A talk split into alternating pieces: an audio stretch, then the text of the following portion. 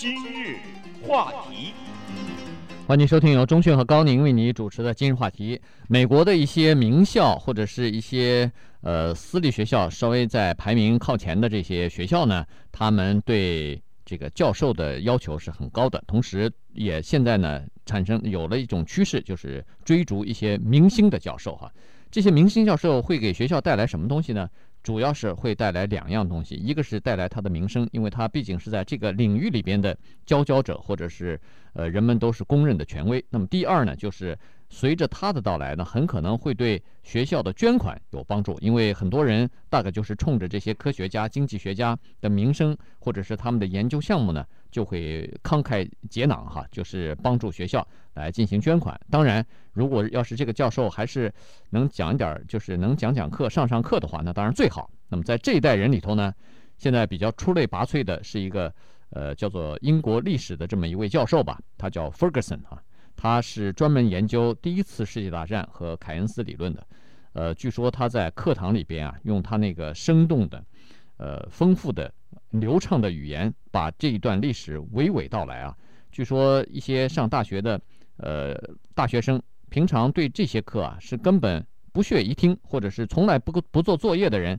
据说听他的课都是津津有味，敢呃厕所也不敢上。对，那么这一个带着一点苏格兰口音的 Ferguson 教授，他是英国牛津大学的新星哈，在学术界的天空上，他是一个灿烂的崛起的新星。到目前为止，三十几岁的年纪，已经出版了六本书了。他最新的一本书叫做《帝国》。这个书实际上前一段时间在《纽约时报》颇有一些争论，而且也是在学术界很有影响的《Empire》这个书，主要是他从这样一个角度探讨了早年英国殖民地的这一段历史，因为对殖民地的描写多数都是负面的，就是统治的国家当然是带给被统治国家的灾难，但是他的这个书的角度呢，却是对大英帝国的一个辩护，从另外一个角度来探讨这个殖民地的问题。当然，学术界比较喜欢这些东西，比较喜欢新的角度，所以他现在已经被纽约大学给挖去了。纽约大学抢他很简单，就是他们看到在牛津大学里面，几乎每一个教授都是出类拔萃的哈，在这些当中呢，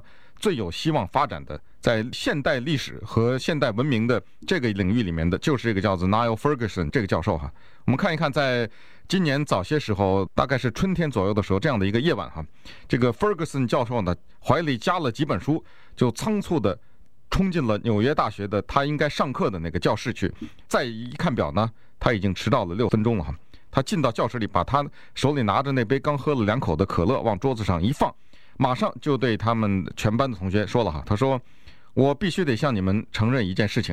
那就是我最近在忙着推销我这本书，叫做《帝国》，我要接受媒体的采访，接受电视台的安排，呃，同时呢还要为书商做售书签名等等哈，同时还要给杂志写文章。所以呢，不瞒你们说哈，从今天早晨六点钟起来，我到现在马不停蹄，我今天晚上站在这前面要跟你们上课，我根本不知道要说什么。”对，他说其实忙得要死哈，六点起床以来，呃，一看表呢，突然已经快到了上课的时间了，所以他说我就开始紧张了。今天没有备课，要讲什么呢？不知道。他说，所以呢，我我决定向你们说实话，来，首先要征征求呃，或者是争取你们的同情。呃，如果大家在座的各位如果有不满意的情况的话，呃，或者对我没有备课有不满的话，您有权利离开，我绝对不会计较，因为这是我的错哈。当然，呃，他讲话的时候呢，呃、脸上带有一种恶作剧的，但是呵呵但是很上镜头的这种笑容哈哈。当然，下面的学生也没有离开哈。于是呢，他接下来啊，居然没有讲课，他没有备课啊，但是滔滔不绝的从欧洲现在的这个极右的政治问题就呃。这个追溯原本的就开始哗哗哗的讲起来，这个口若悬河，把这些学生啊震的是听的是如醉如痴啊，呃，这个每个学生脸上都都放就是绽放出一种相当呃赞许或者是崇拜的这种目光。对，我不知道我们的听众当中还有哪些人曾经听过某一次讲座，或者是在大学里的时候，或者是在平时有一些机会吧，听一些公众人物进行演讲，有的时候去听一个一两个小时的演讲，听听这个演讲的人把某一个内容给生动有趣的浓缩成为这样一堂课的话，听下来真的是很痛快，真的是有这样的一种感觉。不管是他来从你从来没想过的一个角度跟你聊一个古典文学名著，跟你你砍个两个小时的《红楼梦》或者是《水浒传》，或者是讲一讲家庭问题，或者是给你讲一讲他在世界各地旅游的一些经历，配上一些幻灯片等等，这些听起来都是很有意思的。那 Ferguson 教授呢，因为他的口才，所以刚才讲过被纽约大学抢过来了。他在纽约大学只教了一个学期，到现在为止立刻就被所有的上过他的课的学生选为 M P P， 这不是 M V P， 就是打球里面最有价值的球员，他是 Most Popular Professor， 叫做最受欢迎的教授。对，这个很了不起哈！去了短短的时间，上过他的课的学生都是交口称赞，对他很好，呃，就说对他的评价非常高哈。那么在许多就是不缺经费的这些名牌大学里面呢，现在就是都在抢像 Ferguson 这样的教授，大家都在抢。为了对一名明星教授，如果要是他有身价的话，如果要是他学术方面有独到的研究，或者他的课题是在这个领域里边领先的话，您看好了，过不多久，什么哈佛、耶鲁、斯坦福这些纽约大学这些这些学校啊，就开始纷纷的就要跟他来进行接触了哈。嗯、这个就是说，这些名牌的呃，教授啊，已经变成炙手可热的商品了。嗯，呃，纽约大学其实待会儿我们还可以详细的讲一下，就是说他最近一段时间以来一直在做这方面的努力，就是来争取呃名声比较好的一些大学的教授啊，到他的学校里边来演，就是担任教授，那么提供非常优厚的薪资，甚至给你最好的这个住宅哈，还提提供住宅呢。他是就在中央公园旁边，主要是跟那个哥伦比亚大学给标上了，因为哥伦比亚大学离他不远，他觉得都都在纽约城嘛，他觉得他应该通过这种办法把哥伦比亚大学击败。那刚才讲的那个 Ferguson 教授是怎么被他们挖来的呢？他们派人跑到牛津大学去，首先跟他谈薪水，问你在牛津大学拿多少？这个教授说是大概是十几万吧，大概啊。他说怎么样？乘以二怎么样？那当然不至于了，不至于，但是加了上万块钱的薪资，几万块钱。对对对。除此之外啊，马上给了他这样一个地位，在学校里，这个学校就给他这么一个头衔，是 Herzog Professor of Financial History， 经济史的，以这个人名字命名的这个教授，同时让他做了系主任。然后在纽约有一个地方，大家去过的人都知道，叫 Greenwich， 叫格林威治村，在里面给了一个豪宅、豪华的公寓。同时他太太在英国，还有三个孩子。你的太太孩子每一次从英国到美国来，到纽约来看他，飞机票、学校全付。当然他太太也因为在英国有非常好的工作，在一个非常有名的出版社里做高级的编辑，所以他不愿意到美国来。对，但是这还不算哈，这个是纽约大学把他挖来了以后，不能长久的保保持他。现在哈佛大学又开始向他招手了。哈佛大学说：“您来吧，我们这儿不缺钱。首先，钱肯定是比这个纽约大学还多，而且你一来，我们马上给你终身教授。”这个三十九岁的 Ferguson 教授呢，已经出版了刚才说过六本书了。但是哈佛大学认为说，他的这个未来的十年、二十年，可能呃，就是出版的这个欲望更强，而且他的理念会更多哈、啊，就是说更更有身价的东西呢，还在后头呢。所以他们愿意再砸一点钱下去呢，把这个教授笼络到自己的学校里里边来。那稍待会儿呢，我们再看看。呃，美国其实像这样抢教授的这个，呃，这个趋势啊，呃，不是现在才有，其实从五十年前、一百年前就有了。欢迎您继续收听由钟迅和高宁为您主持的《进入话题》的节目。今天跟大家讲的呢是美国大学里边的竞争哈，因为呃这个东西呢，如果要是追本溯源的话，应该呃都怪那个就是美国的一个著名的杂志哈，叫 World Report and 呃呃 News and Report、uh, 啊 U S News 对啊 U S News and World Report。他因为每年他都出一个专，就是一个专刊哈，这个专栏呢，主要是那一期就是为了大学的评比、研究所的评比。那么这个呢，又是非常专业的，就是大家都认可的哈，公认是比较带有权威性的这个排名。所以呢，一会儿这个你看，呃，加州理工学院排在第一了，一会儿普林斯顿好像连续两年第一了，然后哈佛大学卯着劲，呃，要追上来变成第一。所以呢，大家怎么样排到第一呢？它这里头的评分啊，有百分之四十一，差不多四分之一，呃，百分之二十五，差不多四分之一的这个分数的比率呢，是同行大学同行里边对这个大学的看法。那么如果他就在想了，如果要是一个大学里边，我这个各个科系里边的教授都是名列前茅，都是这一个领域里边的世界的精英的话，那你们其他学校的同行肯定是觉得我这个学校是应该是第一了。嗯，呃，所以他们就开始抢教授了。教授也是，你想一想，这个实际上某种程度上也是恶性循环哈，不把心思放在教学上面，拼命在那出版，然后当然出版的书越多，你的理念越具有争议，或者说越有新意，越容易引起人们的注意，所以大家就抢这些学术界的新秀。而且我们看到哈，这个几个抢的人当中，多数的都是三十几岁、四十几岁的年轻人，对，他们都是在学术领域里面像新星一样，大家呢都仰望着他们。但是有人问了哈，说怎么家长啊、学生在申请大学的时候不太听到这种事情呢？大学之间怎么不太宣传、不太告诉家长说，哎，你看最近我们有高薪从哪里抢到一个教授呢？那很简单。因为这个叫做羊毛出在羊身上，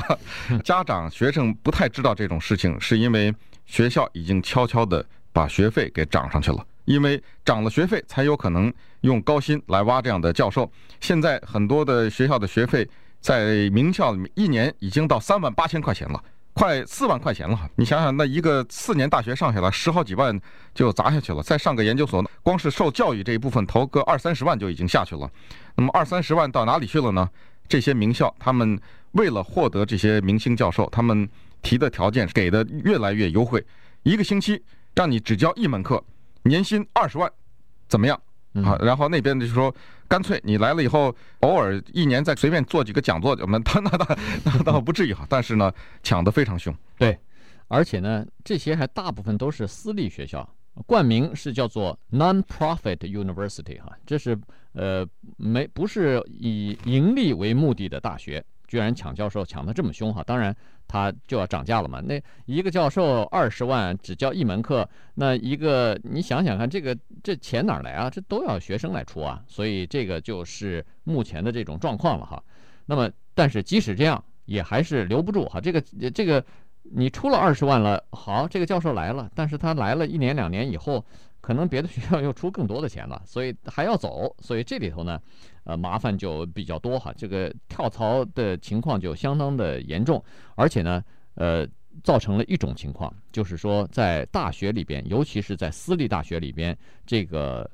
收入高的明星的教授和收入中下的一般的教授之间的矛盾越来越冲，这个越来越尖锐哈。首先，明星教授来到这个学校里以后呢，因为他是非常优厚的条件来的，他趾高气扬啊，他和其他的这个呃同系的其他的教授基本上不打招呼，基本上在校园里边见着只当没只当没看见，本来就是文人相轻嘛。对，大家就反正也不和哈。呃，这是第一，很少和其他的同行讲话，这是第二。然后呢，有些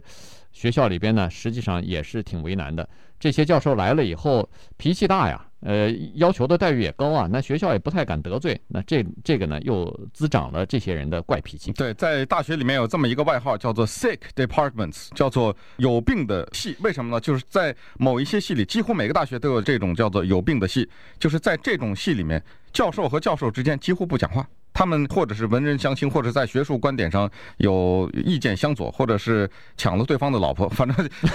种种的原因呢，就是他们之间经常是不讲话的。远了也别说了，就是 U C Berkeley， 就我们看看哈，在 U C Berkeley 的英美文学系里面，就是一个 sick department。这个系里面有一个教授叫 Stephen Greenblatt， 这个人呢，他对文艺复兴时期的文学是极有研究的，在这个领域里写过几本专著呢，是大家作为学习样板的这样的专注哈，但是他对 Berkeley 的这个文化非常不喜欢，他觉得这里面的人也都不讲话哈，大家互相猜测，而且勾心斗角。于是就在这个时候呢，他接到了哈佛大学英语系的一封信，这是在今年情人节的时候，哈佛大学也真够肉麻的了哈，在情人节的时候寄给了他一张卡，这张卡上呢只写了一句话，就说：哎呀，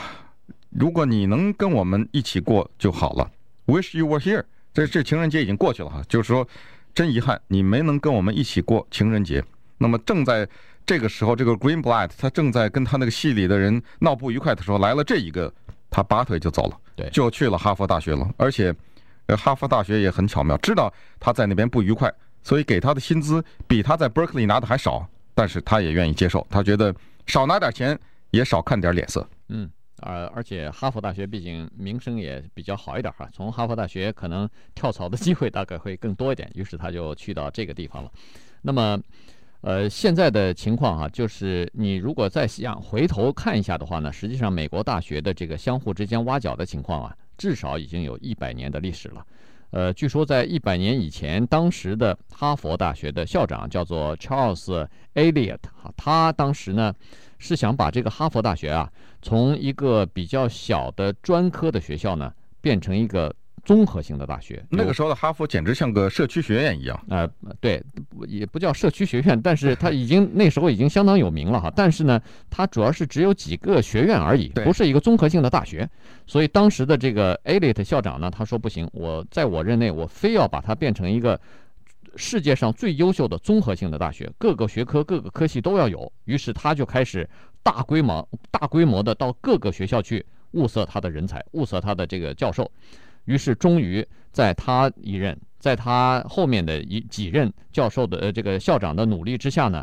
啊、呃，夸夸夸的抓了全世界很多的大学精英，跑到他的学校里边去担任教授。那么，据说这种情况在七十年代的时候达到顶峰，可是到八十年代、九十年代的时候呢，有了收获了。这个就是刚才说的那个 U S News and World Report 呢，开始呃进行大学的排行榜的排名了。那这个一排名啊。许多大学，呃，如果长期以来在过去的若干年一直是挖名教授的话，他们的排名会明显的提高。嗯，呃，所以当然这个现象就开始了哈，从一百年以前一直延续到现在。我们再看几个具体的例子哈，这个抢教授也抢的挺好玩的。在文学和历史以及人文的领域里面，有一个著名的教授叫 Edward Said， 他是一个埃及人。那当然他在这方面，因为学术论著非常的多，不管是文学、历史还是哲学哈，他的著作非常的多呢。这个人简直就是一个泰斗级的人物。而同同时，他是在八十年代的时候呢。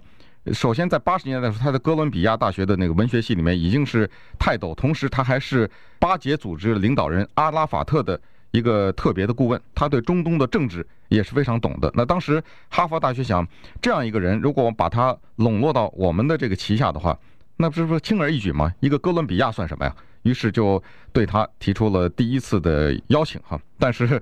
呃，第一次的邀请呢，哈佛大学犯傻了，办了一件傻事儿，给他薪资很高。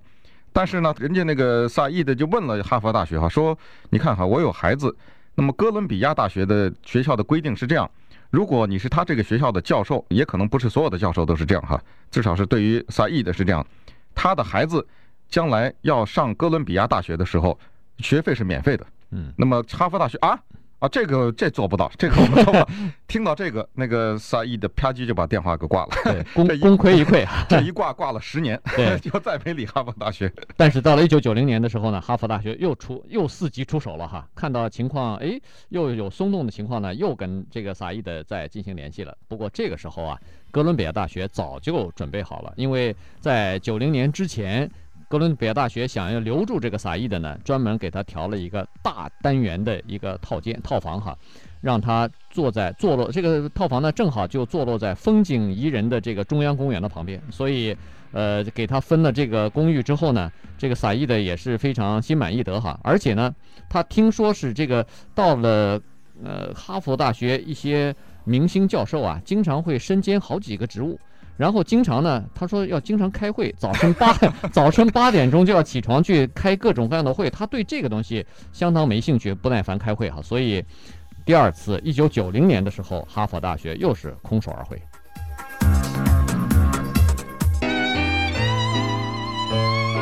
今日话题。欢迎收听由中讯和高宁为你主持的今日话题。这个刚才好像，呃，谈到大学的竞争问题呢，好像意犹未尽哈。呃，还有一些挺有意思的故事，我们想干脆再给大家再讲一讲，因为这里边有一些呃，就是大学之间的争教授的这个事情挺挺有意思的哈。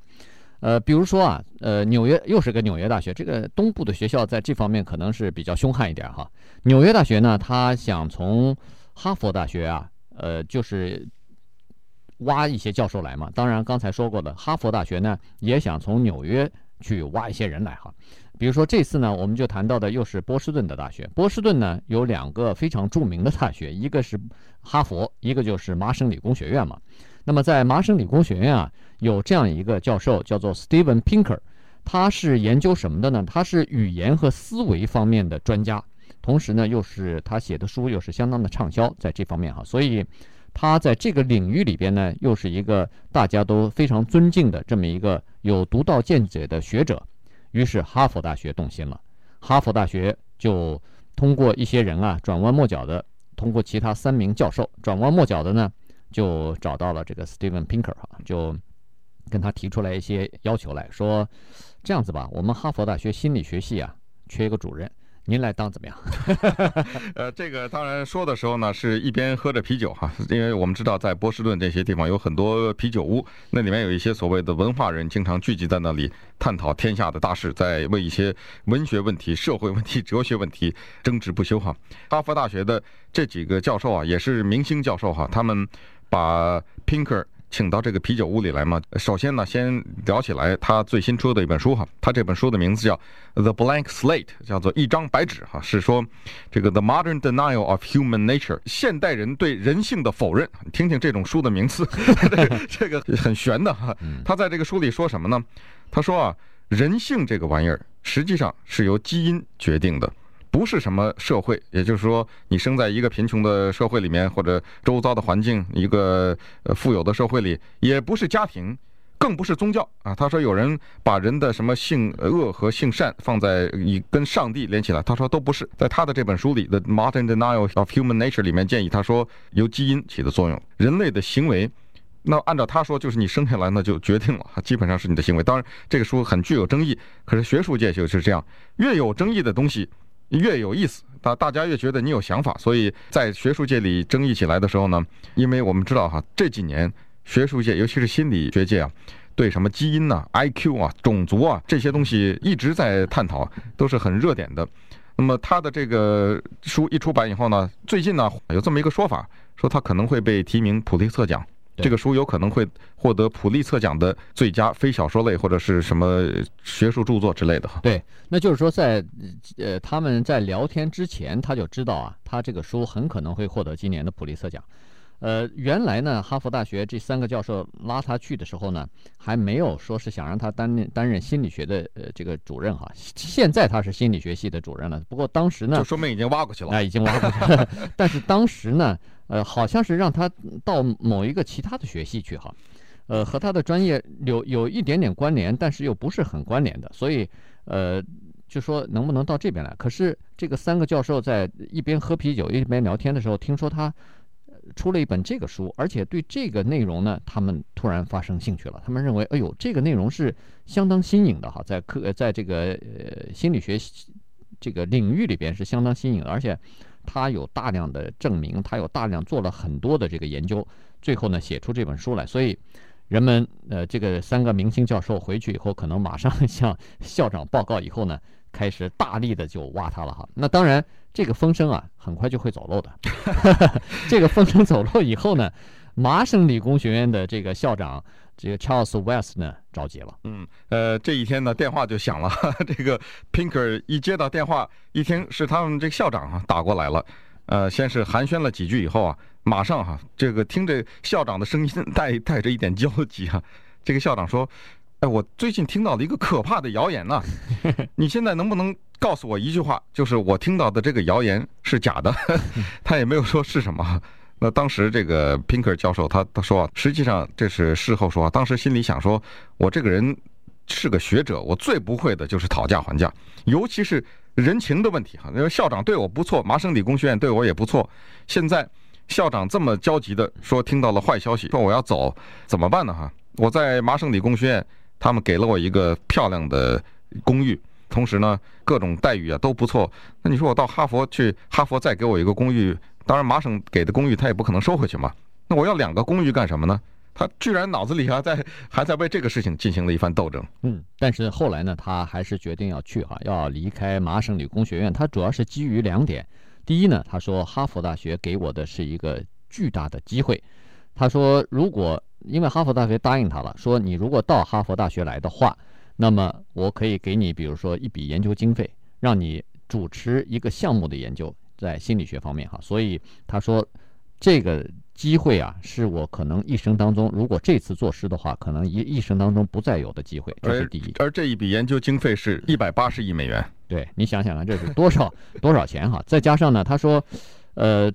他更衡量的一个问题呢，就是在哪儿工作对自己的工作更有利，在哪儿教书对自己更有利哈。那后来他想呢，还是去哈佛，因为麻省理工学院在他的这个领域里边的人数比较少。尽管他有一个很多的这个研究生在带哈，但是他同行里边，呃，研究同样领域的这个同行或者说是世界的佼佼者比较少。可是他说，如果我到哈佛大学去，在我这个本行里边聚集着数十名来自于世界各地的都是精英。他说这样一来呢，我们大家都会提高。嗯，听这么一说，我们会觉得像这个 Pinker 这样的教授，他还不得是个六十七十的这样教授了？实际上不然哈。他今年只有四十八岁，所以他的学术的前程还早着呢，还远着呢，再做个三四十年是应该是没有问题的哈。尤其是像在哈佛大学这样的学校里，不管是客座教授也好，还是终身教授也好，那都是七八十岁的也有的是哈。对、呃，很多那个诺贝尔奖的获得者还经常来教课，连那个Saul Bellow还经常去教课。对，所以这些人呢没有办法哈，他经常就是从一个校园走到另一个校园。那么正是因为有这种现象呢，学校之间的竞争使得这个抢教授的风气越来越浓。那最近呢、啊，美国的有一个叫密西根大学啊 ，University of Michigan 这个大学的校长，他首次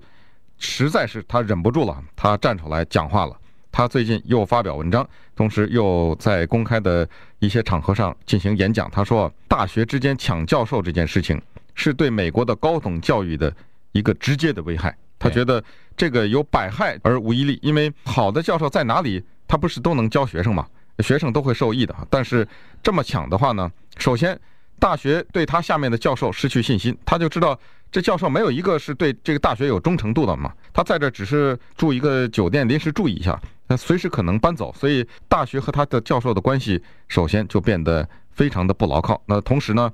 这个对那些不是明星的教授来说也是很有害的，那更不用说对学生的危害。对学生的利益完全就放在教授个人私利之后了。他说这个对教育制度、对教育体制来说是一个巨大的威胁。那么他又批评这些很有钱不需要呃政府拨款经费的这个私立的名校。他说呃，因为这些学校有钱，所以才可以从别的学校，尤其是公立学校里边去挖走大学教授。他说我们这样的公立学校啊是没有办法给教授付更多的钱的，一般的平均大概也就是五万块钱左右，因为他受